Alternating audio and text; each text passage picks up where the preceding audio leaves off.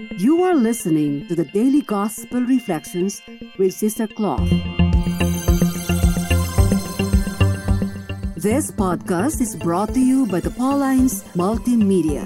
It is our mission to bring the Word of God to all peoples through sounds and images, voices, and music. Come and join us as we share with you a thought a day.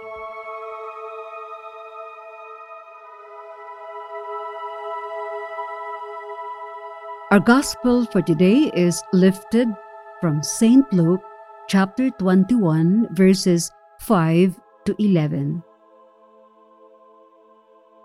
While some people were speaking about how the temple was adorned with costly stones and votive offerings, Jesus said, All that you see here, the days will come when there will not be left a stone upon another stone that will not be thrown down. Then they asked him, Teacher, when will this happen? And what sign will there be when all these things are about to happen? He answered, See that you not be deceived, for many will come in my name, saying, I am he. And the time has come. Do not follow them. When you hear of wars and insurrections, do not be terrified, for such things must happen first, but it will not immediately be the end. Then he said to them, Nation will rise against nation, and kingdom against kingdom. There will be powerful earthquakes, famines, and plagues from place to place, and awesome sights and mighty signs will come from the sky. Praise the Lord! We're still full of life. Thanks be to God. Four days more, and we would have arrived at the end of the liturgical year. Then comes the first Sunday of Advent, which ushers in the Advent season with the Gospel readings focusing on the end times. There is one nagging question I keep asking myself How do I envision the future God has for me? And what difference does it make in my life? Though the Advent season has not yet begun, today's Gospel alludes to the end times. One writer says that the end lies in the future.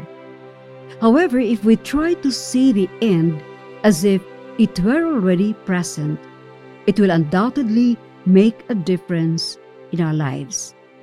I like the analogy of a telescope used by the writer.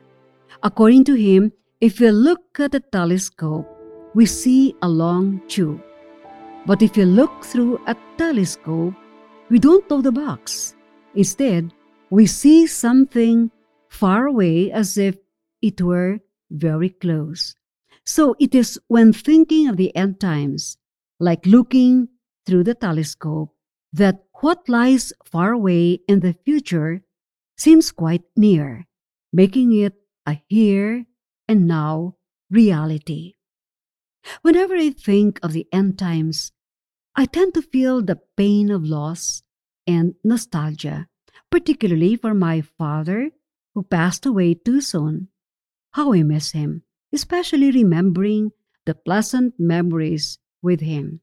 The same wistfulness eats us at the threshold of ending a harmonious relationship because of our own making. The feelings of remorse and self reproach that come with it further increase the pain. But how did I deal with these end times experiences? Where was God for me during these times? How about me? Did I rise with Him or remained dead in my misery?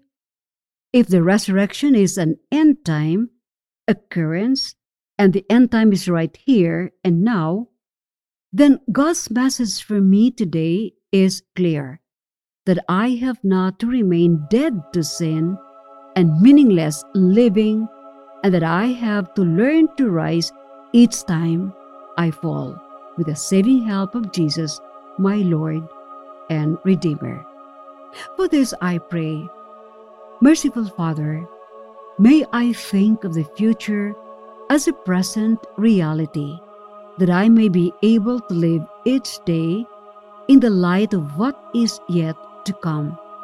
You are the God of the present, past, and future, who never leaves me in all my struggles in life. Grant that I may always remember that your lot for me depends on how I live my life today. Amen. Be with us again tomorrow as we share with you a thought a day.